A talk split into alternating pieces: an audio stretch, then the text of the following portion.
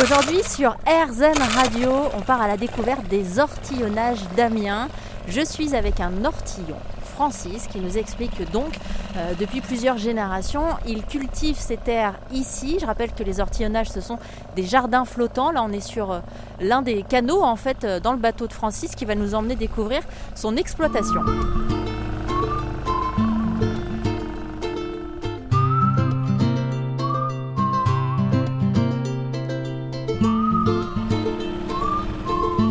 Alors c'est le bruit du bateau de Francis que vous entendez, ça ne nous empêchera pas d'entendre Francis. Qu'est-ce qu'il faut savoir sur les ortillonnages? Alors, il faut savoir qu'aujourd'hui, les ortillonnages, c'est étendu sur un périmètre de 300 hectares, hein, donc 65% terre, euh, 45% eau. Il reste actuellement 9 euh, maraîchers dans les ortillonnages professionnels. Euh, en tout, on estime, enfin j'estime à peu près comme ça vu d'œil, il reste entre 20 à 25 hectares de culture maraîchère. Et quand vous dites 9 ortillonnages, dont 7 qui appartiennent à votre famille et votre fille qui vient de reprendre aussi le flambeau, ça vous a fait quoi quand votre fille elle vous a dit qu'elle continuait l'aventure? Alors, au début, j'étais pas pour, euh, pour qu'elle se lance dans ce métier-là, parce que c'était déjà pour un homme, c'est déjà difficile. L'été, quand il fait beau, ça va, ça va, mais l'hiver, pour, euh, pour un homme, c'est déjà ag- désagréable. Donc, pour une fille, euh,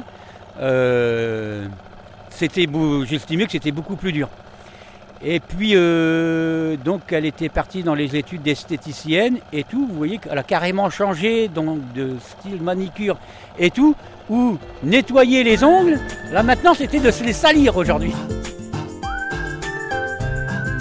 Ici, on se trouve euh, à Camon, plutôt dans le lieu dit euh, l'étang de Clermont. hein. c'est la plus grande surface d'eau dans les ortillonnages. Euh, Il n'y a pas plus grand qu'ici. Il y a à peu près 3-4 hectares de, de plan d'eau. hein. Ça démarre euh, là-bas, là, et ça va encore tout, le- tout dans le fond par là. Bon, on va revoir un petit peu après. Puis après, ça repart tout par là. Alors vous dites ortillonnage, il y a des auditeurs qui viennent d'arriver en cours de reportage. C'est quoi un ortillonnage, Francis? Un ortillon, alors euh, un ortillon, c'est quelqu'un qui produit du légume professionnel dans les ortillonnages. C'est le site, hein, c'est un site bien, euh, spécifique, un périmètre bien déterminé. Donc, euh, on ne trouvera pas un ortillon. On ne peut pas appeler un ortillon quelqu'un qui cultive à l'extérieur des ortillonnages. C'est un, un maraîcher. Et là, par contre, ici, c'est un maraîcher ortillon. C'est bien précis, c'est le mot ortillon c'est dans le site des ortillonnages.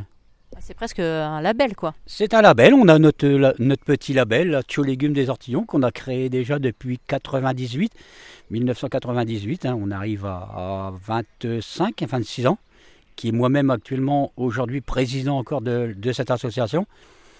Et puis, ben, on vit avec notre association, on vit aussi avec nos légumes qu'on a vu un peu tout à l'heure sur les différentes parcelles. Et ils ont un goût particulier, du coup, les légumes des ortillonnages Ah, les ortillonnages, euh, les légumes des ortillonnages, bien sûr, du fait qu'on a un peu, on a l'eau juste à côté.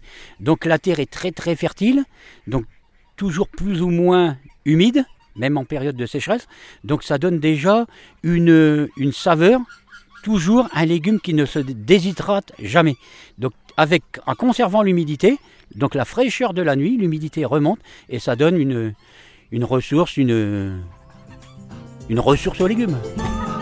Allez, je vous suis, Francis.